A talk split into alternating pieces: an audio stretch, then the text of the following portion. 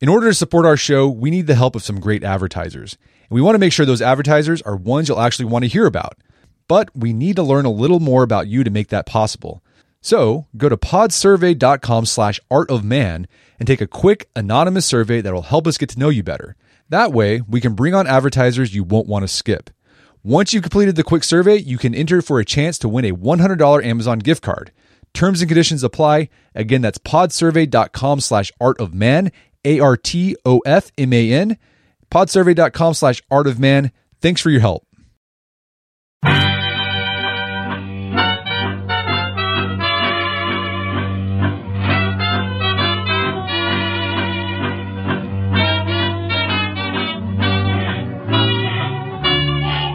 Brett McKay here, and welcome to another edition of the Art of Manliness podcast. So, I've had several Navy SEALs on the podcast because SEALs are one of the world's last bastions of unabashed manliness. They have a, a lot of to teach modern men. In my previous SEAL guests, I talked about how the lessons they learned for being a special operator can apply to gaining greater resilience, navigating the business world, and even parenting. In these interviews, we talked a little bit about their SEAL training, but in today's episode, we really get into the nitty gritty of the training and the specifics of what it takes to make a Navy SEAL. My guest today is Rorke Denver. He's a Navy SEAL commander and the author of two books Damn Few, Making the Modern SEAL Warrior, and Worth Dying for Navy SEAL's Call to Action. Today on the show, Rorke and I discuss the intense training that goes to becoming a SEAL, as well as what lessons civilians can take from the SEALs on leadership, sacrifice, and duty. If you're a young guy and you've been thinking about becoming a SEAL, uh, a lot of great insights here. If you're not interested in becoming a SEAL, it, it's just fascinating what goes on to becoming a SEAL. And also, we get into some nice life lessons as well. After you're done listening to the show, you can check out the show notes at aom.is slash Denver for links to resources so you can delve deeper into this topic.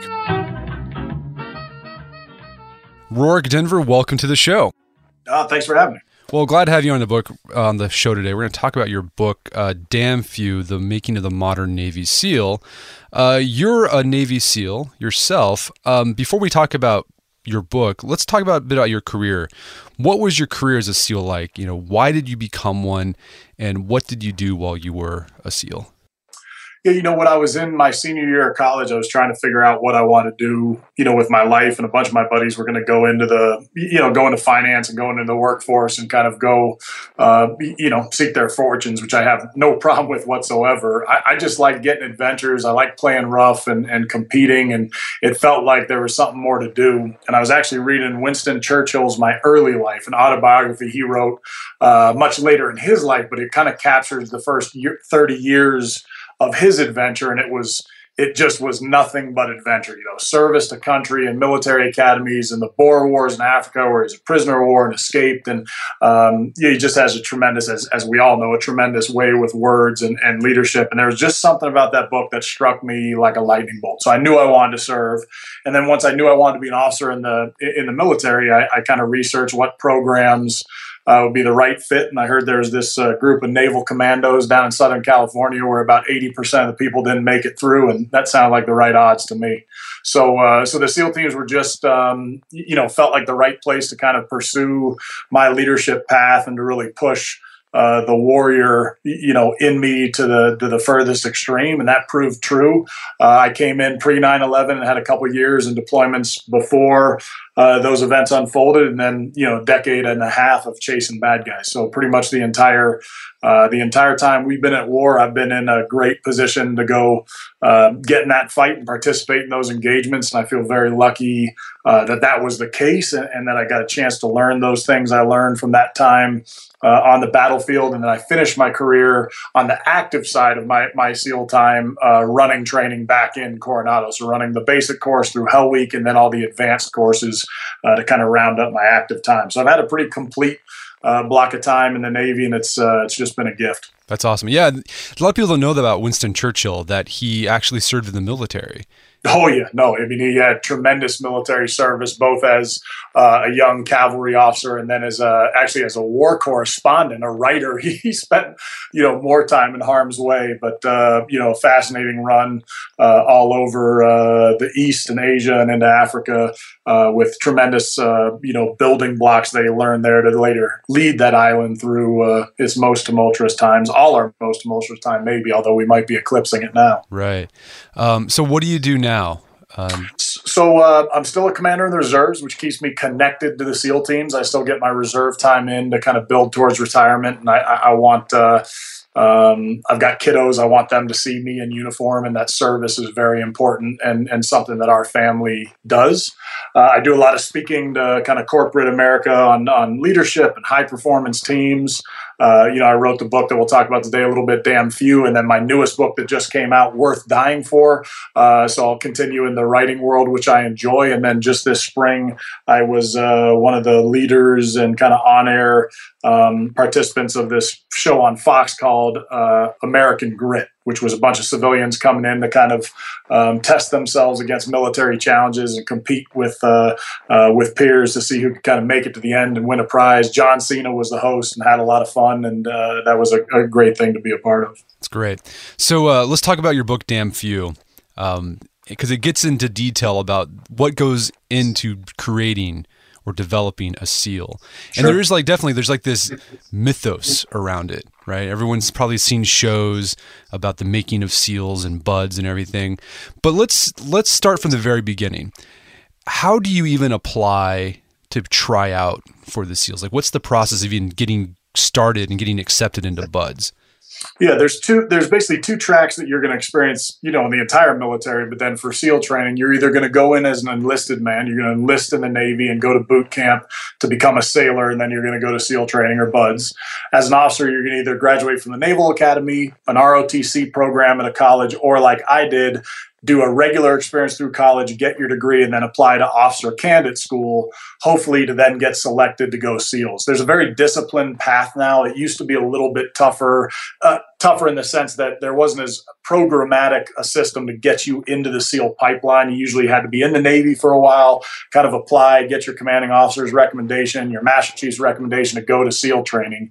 Now you could walk in, a young lion could, you know, graduate from high school, walk into a Navy recruiter's office, say, I want to be a SEAL, and they could drop all the paperwork to then compete for that spot. So there's a physical test push ups, pull ups, sit ups, a run, a swim to just find, uh, you know, make sure you've got the basic uh, physical capacity to do the training, and then there's some academic tests and some uh, you know some personality and kind of psychological tests that we we ask of a young young lion to see if they're right uh, for our brotherhood, and then uh, and then you're on your way. Okay, and then so once you're accepted, you go through BUDS, and um, what does BUDS stand for again? Yeah, BUDS is basic underwater demolition slash SEAL training. Okay, and uh, how long is that training, and what makes it unique from other special forces training? The best way to describe buds now i mean buds in its kind of you know insular self is about six months but then we've kind of bulked it all now into one big training program. There's different names to but keep it easy for you know the listener. About the day from when you start training you know in the navy until the day you're gonna you know should you see the finish line and become a seal it's about a year. It's about 52 weeks to kind of see it all the way through. Buds is kind of the first crucible that you've got to face uh, the early parts of buds, you know, in, uh, encompassing Hell Week and those things that make most of the young lions that don't make it uh, go home. Um, I think the unique parts of the of the SEAL training program actually are many. Um, probably none so challenging as, and this surprises people because the training program's in San Diego, but dealing with the cold. Uh, that Pacific current runs through San Diego, and so the water temp there hangs in the in the 50s to mid 50s, sometimes lower than that, very rarely warmer than that.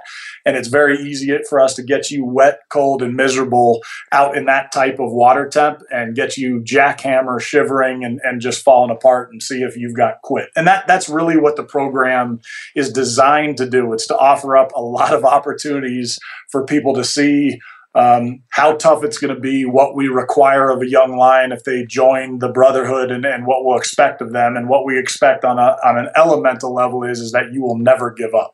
And so we offer up a whole lot of opportunity for you to quit. Most people do. For those that don't, they have some quality within them that won't allow them to throw in the towel when things get tough and that's a piece of clay we can mold into a very very special operator on the battlefield. If we know for a fact you're never going to throw in the towel you're never going to give up on a teammate or the job uh, the rest we can teach you. Yeah one of the interesting aspects of it that, that was kind of funny in a sadistic sort of way was how you and the instructors would often make things like unfair. Uh, for the guys going through buds and they kind of gripe about it, but there was a reason to your madness. And so, can you give me examples of how you guys made things unfair for the guys and why you did that? Yeah, it, it's very, very pointed, and, and and we don't do anything by happenstance. And it, frankly, not only in the SEALs in military training, there's a lot of things that that people will see from the outside or even experience. They don't understand why we're doing it, and there is a why to everything we do. From folding your underwear a certain way to cutting your hair and and wearing uniforms, all that stuff is building blocks to prepare you for the ultimate possibility of going into combat and doing that well.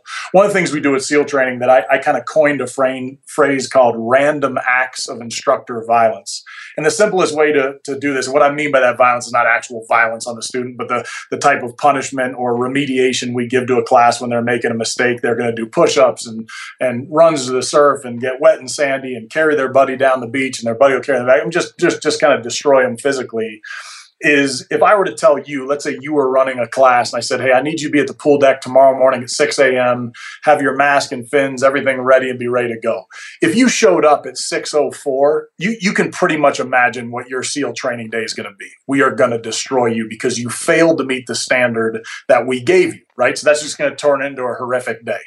But sometimes we'll give you that same that same direction. And let's say the instructor staff shows up early. Maybe it's 5:50. We're 10 minutes early, but you guys were 15 minutes early. You're in perfect ranks. You did everything we asked you to do. We can even see a little gleam in your eye or a smile on the on the student's face to being like, "Yep, we did it right. We're here. This is great." And we'll beat you worse than the day you did it wrong. And there'll be a bunch of guys that will quit because they'll be like, this is BS. This is unfair. I'm out of here. And that is the entire point. And the reason I say it's random acts of instructor violence is on the battlefield, the acts of violence are going to be actually violent and they will be random. And, and the lesson there is really teaching cultural resilience that you can do everything right. You can do everything perfectly and it can go catastrophically wrong. And, and, very few people are designed to metabolize that. You know, most people things go wrong and it breaks them down. In our world, we can't have that happen. So I've had a bunch of SEAL teammates killed on heli- in helicopter crashes. They didn't do anything wrong. Best pilots on earth, best operators on earth going to a fight that, that we know they can go win. They got shot out of the sky or the helicopter had a mechanical failure and crashed, killing everybody on that bird. They didn't do anything wrong. If we did, if we had a cultural um, you know ethos where oh that went wrong so now i'm going to quit. We, we, we wouldn't be able to do our job. So the the the lesson there is one some people are going to quit because they think it's unfair. We want to find the young man that when it's unfair and things go wrong is still going to push ahead and, and, win the day. I'm curious uh, if you've applied random acts of instructor violence to your kids in some sort of way to kind of teach them that same sort of resilience yeah, I mean, I think dipping the toe in the water, it is important and, and probably not at the same level, obviously, of intensity. But yeah, I think my bride and I talk and think about that a lot. I mean, we make our kids struggle with things. You know, you, you see a kid right now on a playground, uh, let's say, you know, anywhere from eight years old and under. I mean, any playground USA, and you see a kid trying to zip up their jacket and they can't get the zipper to work, you will see like seven parents swoop in, descend on them to help them zip their their jacket, and it is an absolute tragedy because they need to learn to struggle. They need to learn to fix things and solve things on their own. That's what's going to create their ability to be resilient and, and, and function in the world. I think we're we're we're making things so easy for everybody, and just culturally, our, our society has has has you know all but eliminated pain from our lives and suffering. And to be honest, I think it's a tremendous mistake. I, I, really do. I think pain is where the growth comes. Suffering is where you find how tough you are, and then you're inoculated to future suffering. I mean, I think that's that's one of the things that SEALs have is is is I, I can teach anyone to shoot effectively, accurately, jump out of planes, do all the things we ask SEALs to do. What makes SEALs special and unique is just this intense desire to perform, to see the job through, and to never give up. And that that that's potent beyond belief. And so so the answer is yes. Not not the same level of uh, SEAL training yet, but uh, uh, the kids aren't going to have it easy, and that's why they'll be ready for life. That's great. Uh, so Buds ends with what's called Hell Week. What goes on in Hell Week that makes it so hellish? Yeah, and actually, Bud starts with Hell Week. So it's oh, is that right? I didn't. I thought it ended. Very, okay. No, it's very early in the training program. So uh, you know that six month cycle of, of, of Buds itself uh, it's in the first phase. So we, we want to find out very early who's going to quit and who's not. Hell Week has become our mythic week of training, and I think every special operations force and most most military units, even your kind of regular units, have some type of crucible that's a line in the sand to kind of test uh, your ultimate toughness. And, and Hell Week has become legendary and, and, deservedly so. It starts on Sunday night. We get the class out of bed with uh, some bombs and explosions and machine guns going off. It stops sometime on Friday, mid morning, mid afternoon. Uh, in that period from Sunday night till Friday afternoon, they get uh, no more than four hours sleep for the entire time, and you know maybe two two-hour blocks of, of, of a nap somewhere within that week. So you're just wet, sandy, miserable, moving, and uh, and kind of grinding away uh, for that entire period of time. By the by by you know Thursday, people are starting to hallucinate and you know fall apart. But uh, what what it's based to show you is that your body and spirit and mind can go much farther than you think it can. So when you think you're hitting the wall, you're probably pretty far from it. And if you can dig deep inside yourself and see it through, then then you've kind of got the stuff we're looking for. And if you you ring the bell, which is kind of the way people exit the program, they go up and ring this famous bell three times, and then they're out of the program. Uh, then that program isn't for you, and we don't we don't make that uh, a negative. It's just that program's not for you at this time, and and it's time to go do other things. So I'm curious for the guys who are listening to this, you know, as you call them, young lions, who like I want to do this. Is there anything they can do? To train or prepare for buds, uh, both you know physically and mentally, or is it something like you don't know if you're going to pass it until you actually do it? Uh, it's so it's an interesting question, and, and, and I hope my answer makes sense. When I ran training, so when I got to the other side of the fence and was running training, I used to give a speech to some of the the young young lions when they showed up, and I'd say, "Hey, you know, every one of you has come here through some different path, some different a- avenue, and has these experiences bankrolled into their you know psyche and character and who you are. Uh, and, and there's no doubt every one of you asked somebody, you know, how do you get through buds? What's the secret? There is no secret to that training program. The the program is actually nowhere near as um, uh, technical as you might think. I mean, buds, I think people think they'd show up at a SEAL compound like that and there'd be, you know, retina scans to get in and laser guns and all this high tech equipment.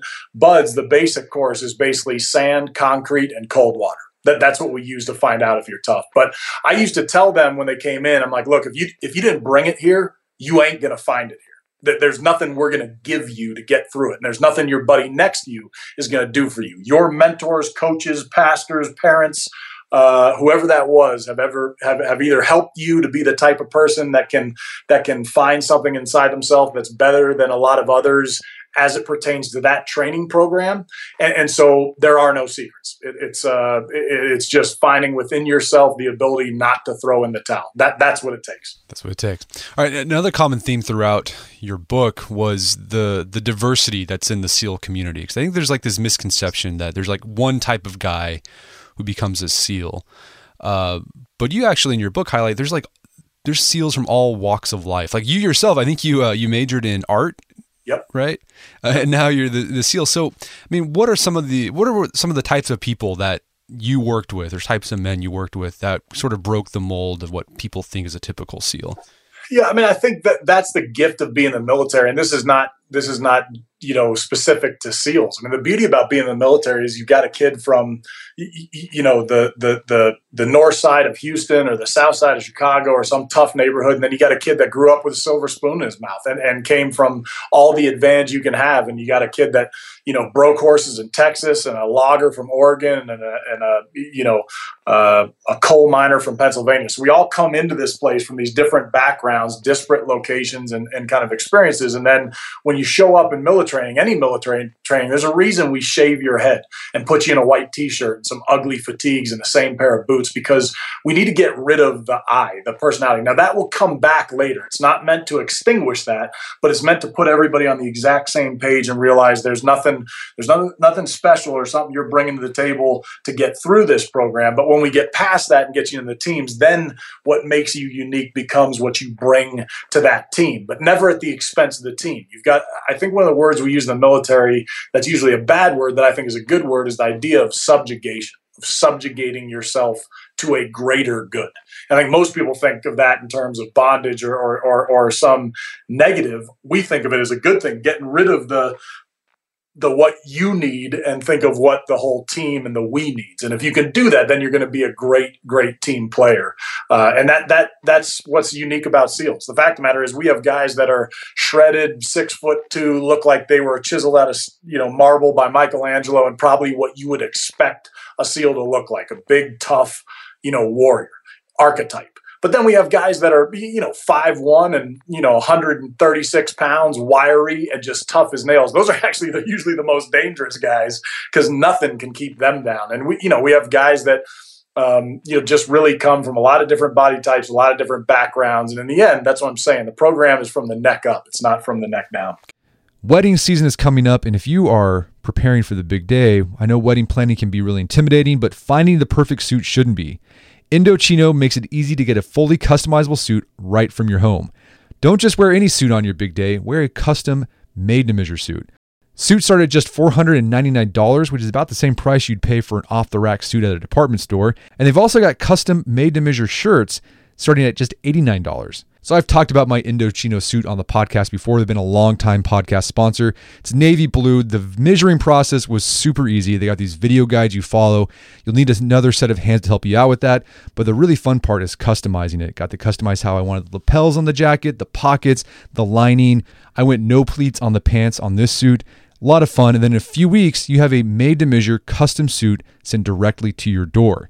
When planning your wedding, get a suit as unique as you with Indochino. Go to Indochino.com and use code manliness to get 10% off any purchase of $399 or more. That's I N D O C H I N O.com, promo code manliness. All right, so if you're like me, you've probably signed up for a whole bunch of stuff that has a recurring monthly fee. Subscriptions to newsletters, subscriptions to services that you use online, uh, could be a streaming service, something like that you sign up for it and then you forget about it and then every month you're getting charged and charged and charged and they just all add up and you have a hard time trying to figure out where did i sign up for this i don't know where this is coming from well, let me tell you, there's an app that can help you with that. It's called Rocket Money. Rocket Money is a personal finance app that finds and cancels your unwanted subscriptions, monitors your spending, and helps lower your bills so that you can grow your savings. Rocket Money has over 5 million users and has saved a total of $500 million in canceled subscriptions, saving members up to $740 a year when using all of the app's features. I had a chance to use Rocket Money and it works. You connect your account to it and then it goes through your accounts and helps you find those recurring subscription fees that maybe you forgot about and then you can cancel them and save yourself a bit of money each month. Stop wasting money on things you don't use. Cancel your unwanted subscriptions by going to rocketmoney.com/manliness. That's rocketmoney.com slash manliness, rocketmoney.com slash manliness. Daylight saving time is starting up again. The goal of this is to give us more daylight from March through November. By setting our clocks forward, it may feel like there are more hours in the day, but if you're hiring, it doesn't necessarily help you find qualified candidates for your roles any sooner. There is only one way to do that ZipRecruiter.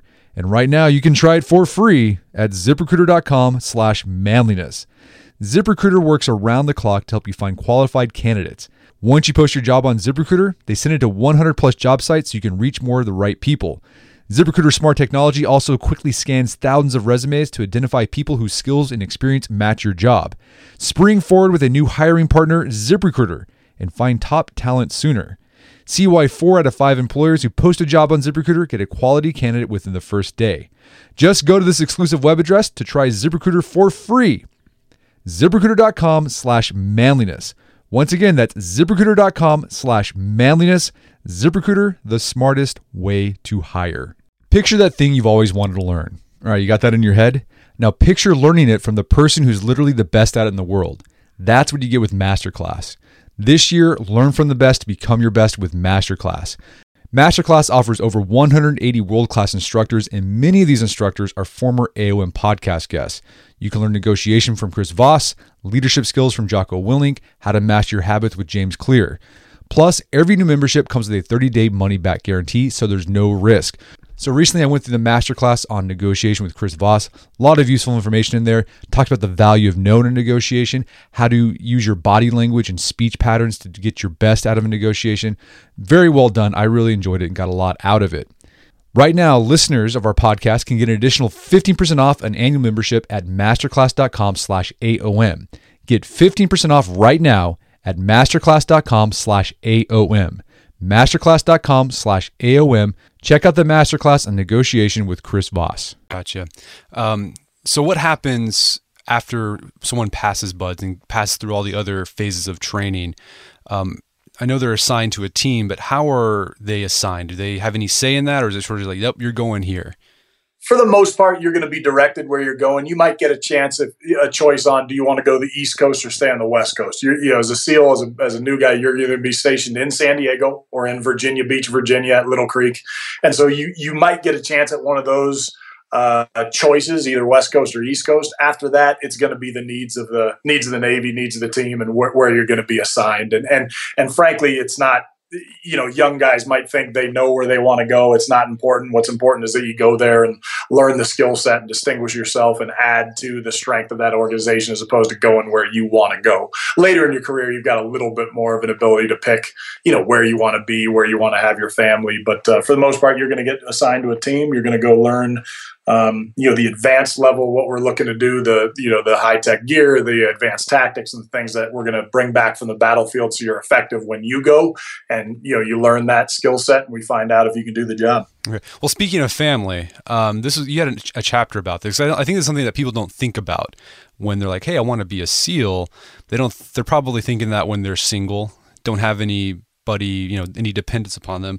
What's family life like as a navy seal you know, early in the career, it's very challenging. I mean, when you first start, you know, the whole training program demands basically full time, very little time off. And then when you show up at your first team, you're going into multiple rounds of advanced training, and then and then you're going to deploy and go chase the nation's enemies right now. So uh, very very taxing on families. Uh, you have to have an extremely uh, strong gal that's going to make it through that experience, and and uh, and that's usually what we find. We find uh, you know they become some of the best parts of the story. I mean, the toughest person in our household uh, sure as can be isn't the seal. It's my bride and, and, and how she's run our family and, and dealt with the stress and the intensity of me being in harm's way and, and doing the job overseas. But it's taxing. You know, I think uh, for a lot of years, our divorce rate was extremely high. I think just because of the time away from home and the guys – being out in, a wildlife while somebody was back home kind of holding down the fort. I think that's actually improved. I think our guys are doing better, um, you know, with that life. And I think the, the entirety of special operations forces, not just SEALs, Rangers, Green Berets, all the, the spec ops leadership has figured out that there is such a toll. We need to do better about balancing that life. It doesn't take away the extreme time commitments, but they try and do better that when they're home, we let the guys be home and get that time in when, when we can. Did you uh, marry your wife before or after you became a SEAL?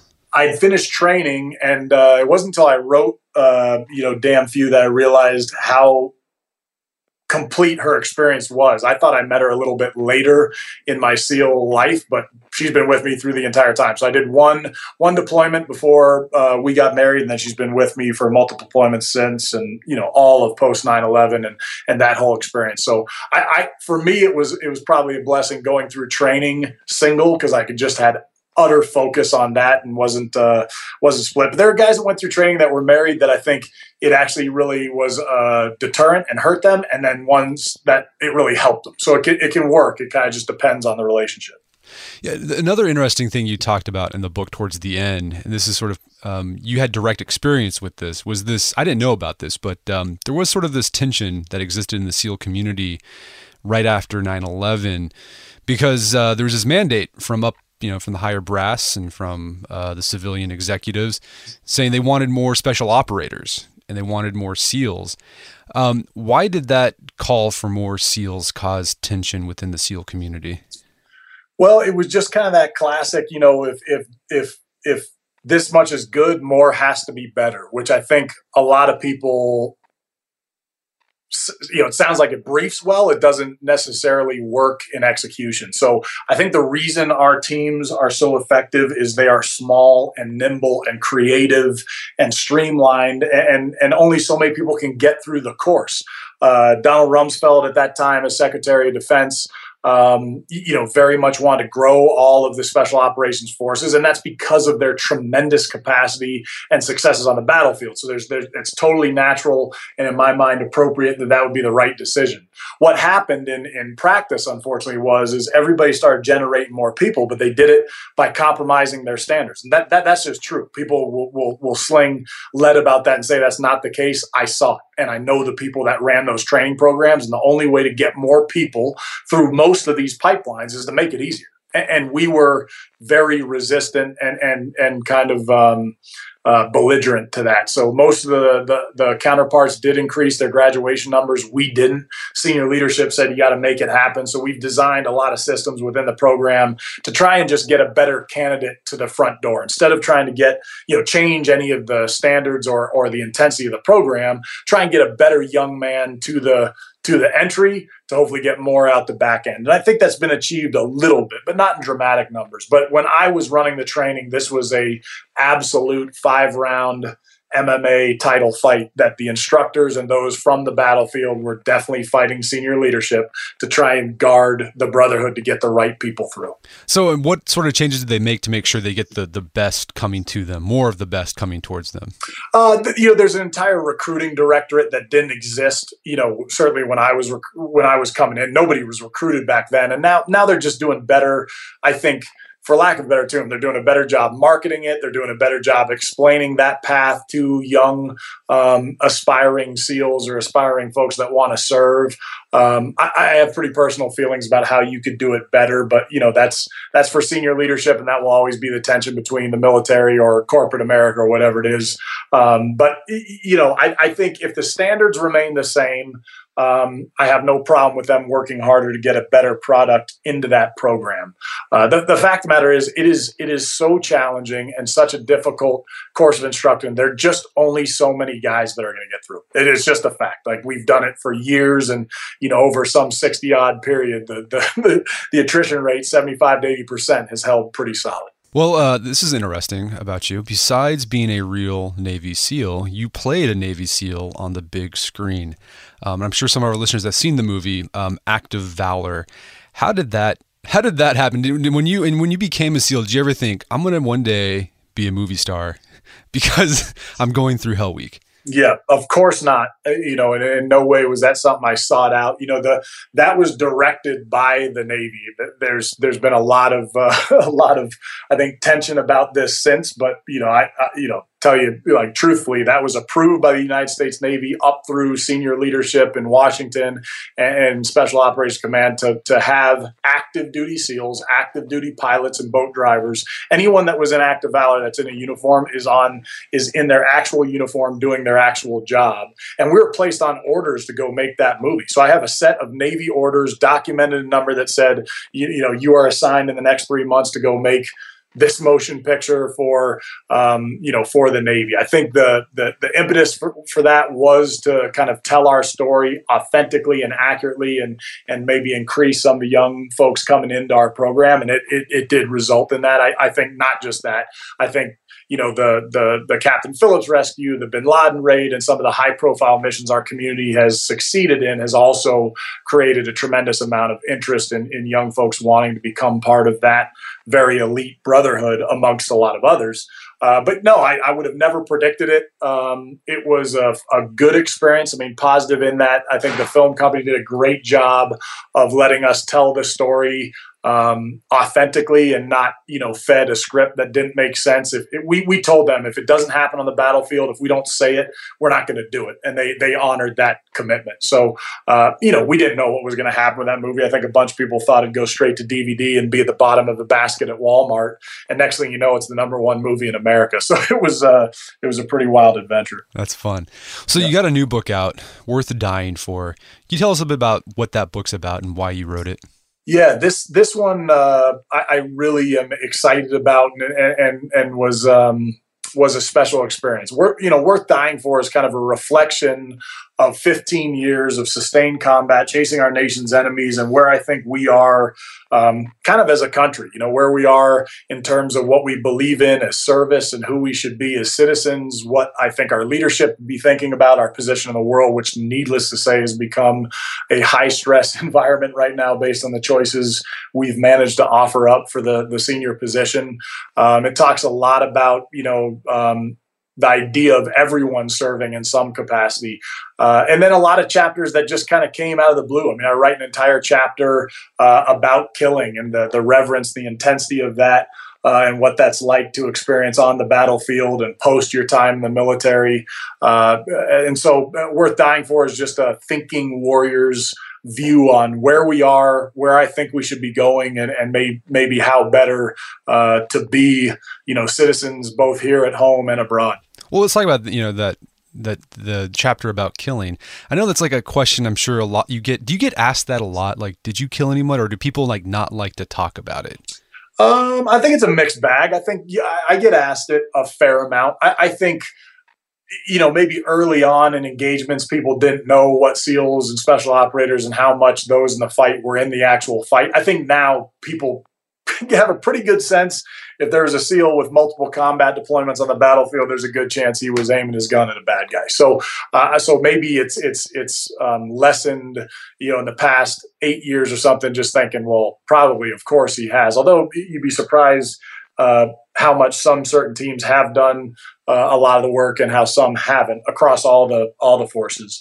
But uh, you know, the chapter I, I wrote about that I, I think is a very um, you know personal and and unique look at the at the concept of killing i talk a lot about how we can train someone how to shoot effectively and how to uh, you know level your sights on on an enemy combatant and how to do the mechanical part of the job and we can train i can train an orangutan to do that effectively but then that it takes a toll that there's going to be uh, an emotional connection to that, probably in reflection that you're going to have to deal with and rectify and, and kind of um, you know balance in your life. And and just talk about I think the reverence for that moment. I'm also a hunter. I've become you know a big game hunter, and I like being outdoors, particularly post military. It's actually a great way to transition from our last life into you know carrying a gun, being in the field, doing terrain studies, learning what your quarry is, and then go hunting it. And then you get to eat you know the best food on earth if you actually uh, if you actually achieve your goal.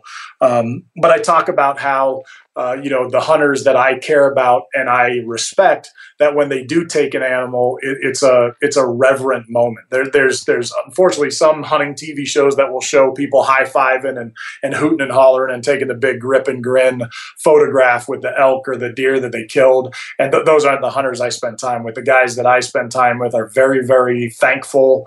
Um, of the hunt of the time of that animal giving its life for their family and then the food that they're going to put on the table and the experience of being in wild places and that that's frankly a birthright in this country and something we've enjoyed uh, for many many years. And, and so i just talk a lot about the reverence for that moment and that that it's not something that should just be blown off and be you know hollywoodized. And and uh, you know i think anybody that reads that chapter will enjoy it. So going back to this idea of of service um, you know, for folks who are in the military, like they're they're serving their country, right? And like particularly if you're on combat, you're in the front line of defending, and you have this you've developed this ethos of service. I'm curious, any insights for civilians on how they can develop that ethos of service with them a hundred percent. So, so one of my chapters is about universal service and Worth Dying For. It's it's probably in many ways it's probably my most important or favorite chapter. And and what I what I call for in this chapter is the idea of I, I think we should just pass this. Like Congress should talk about this and make it something that's a requirement. I don't think that will ever happen based on the way our country's going. And some people probably argue it's unconstitutional, but we're allowed to manipulate that document. That's the strength of it. But I, I call for universal service. I think every young person, either when you graduate high school, if you're going to college, you can defer it for for one for the four years, and then you have to do it when you graduate college. Needs to give this country a year of service. I don't go into a real um, focused, uh, you know, specific to military. It could be military, and you could do a year of military service without having to be then tied into four years of advanced service. If you wanted to extend, you could, but just some type of service to the country. So that could be military, it could be for a, a health organization, it could be for an educational program. But I, I think it should be humble. It should be something where you leave your hometown, you got to go live on a subsistence wage for, wage for a year. It's not something you're going to go do uh, to get rich, but it's going to be to go help uh, the country. And, and, and there's just unlimited places that this could be affected. And I think while it would be expensive, we spend money on insane programs that don't, uh, you know, reap much reward. And I think this would be a game changer. I think if, if people thought about others before themselves for a block of time in their lives, we would just be phenomenally better for it. And my recommendation would be that kids from different backgrounds would show up in different places so they have to work together. So exactly like we do in the military, you come for all these diverse backgrounds the same thing would be offered in this. We would we would systematically send people from you know high end community in, in, in, Connecticut to work with a, a, a, tough kid from you know some other part you know South Central, and that those two would then have a shared experience and realize how much we all um, think very much the same about what we're looking for in this world. Right. So, I mean, it helps develop that national unity. 100%. Uh, it would be a game changer. There's just no doubt in my mind this would have a deep positive impact on our country. I, I, fear that we would never pass something like this or even think of doing it, but boy, I think it would be potent. Right. I mean, other countries, I guess in Israel, they have mandatory uh, military service. oh, there's there's compulsory military service in a lot of countries, Scandinavian countries, and, and certainly Israel. And, and I think, uh, you know, anyone I've met for those parts of the world, and I've met a lot of them, thought of that service one as a national debt and something that they believed in doing, and two took tremendous value out of it. I mean, I you know the the, the other thing I write about and worth dying for is just how small. Uh, the number of people are that are serving compared to the, the, the greater society. I mean, it's less than 1% of the United States is serving in uniform, carrying that tremendous burden and responsibility to fight our nation's enemies and to, to sacrifice themselves to that cause.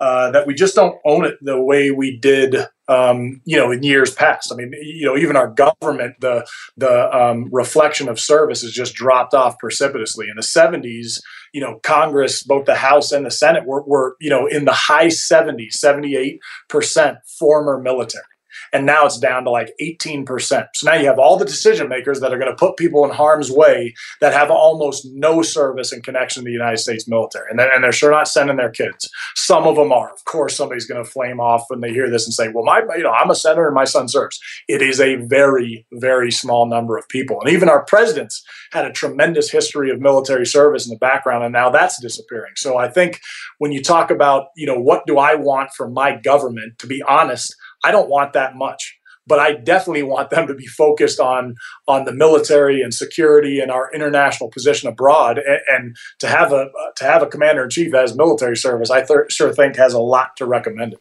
Yeah, I'm curious how things will change in the next ten years. As you have veterans of the Afghanistan and Iraq wars get more involved I've been seeing it. It's like they're slowly, gonna, slowly starting to run for uh, political office no doubt. You're dead on, and you're going to see a lot more of it. And I think a lot of us feel the weight of that responsibility that our lessons. Um, you know, talk about somebody that has a worldly experience and could talk about foreign policy. I mean, the fact of the matter is, you, you know, we hear this premium on foreign policy and, and what they would know. Well, I could take a I could take a 21 year old Marine and have them advise this current stable of leadership, and they know more about foreign policy than any anyone working in DC. It's it's kind of crazy. Well, Rorke, this has been a great conversation. Where can people find out more about your work and your books? Yeah, so so you know, Damn Few is is still on shelves in, in bookstores everywhere, and you can certainly get it on Amazon. Worth Dying For, which just came out this spring. Uh, it's called Worth Dying For: A Nation's uh, a Seal's Call to a Nation. Uh, that that's the same. Amazon, Barnes Noble, any place books are sold, you can find that book. Um, I do a lot of speaking on on leadership and high performance teams, and and you can kind of find me in the social media world, Twitter, uh, you know, Instagram, Facebook, all that good stuff, and and um, and, and I'm I'm here to serve. So I hope this next life uh, still connects to making this country a better place, our, our, our citizens stronger and more focused on, on what we enjoy in the world. I, I, I, am very wary of where we are with what we're voting and, and the way we're treating one another. So I hope we can uh, I hope we can get it right. And if I can help, I'm going to do it. Awesome. Rorke Denver, thank you so much for your time. It's been a pleasure. Thank you, brother.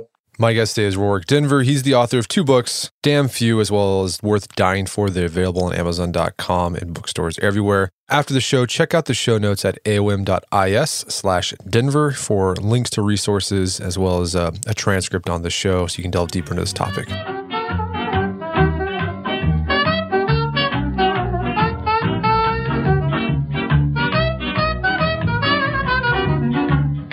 Well, that wraps up another edition of the Art of Manliness podcast. For more manly tips and advice, make sure to check out the Art of Manliness website at artofmanliness.com. And if you enjoy the show, I appreciate it if you give us a review. It really helps us out a lot. Thank you for your continued support. And until next time, this is Brett McKay telling you to stay manly.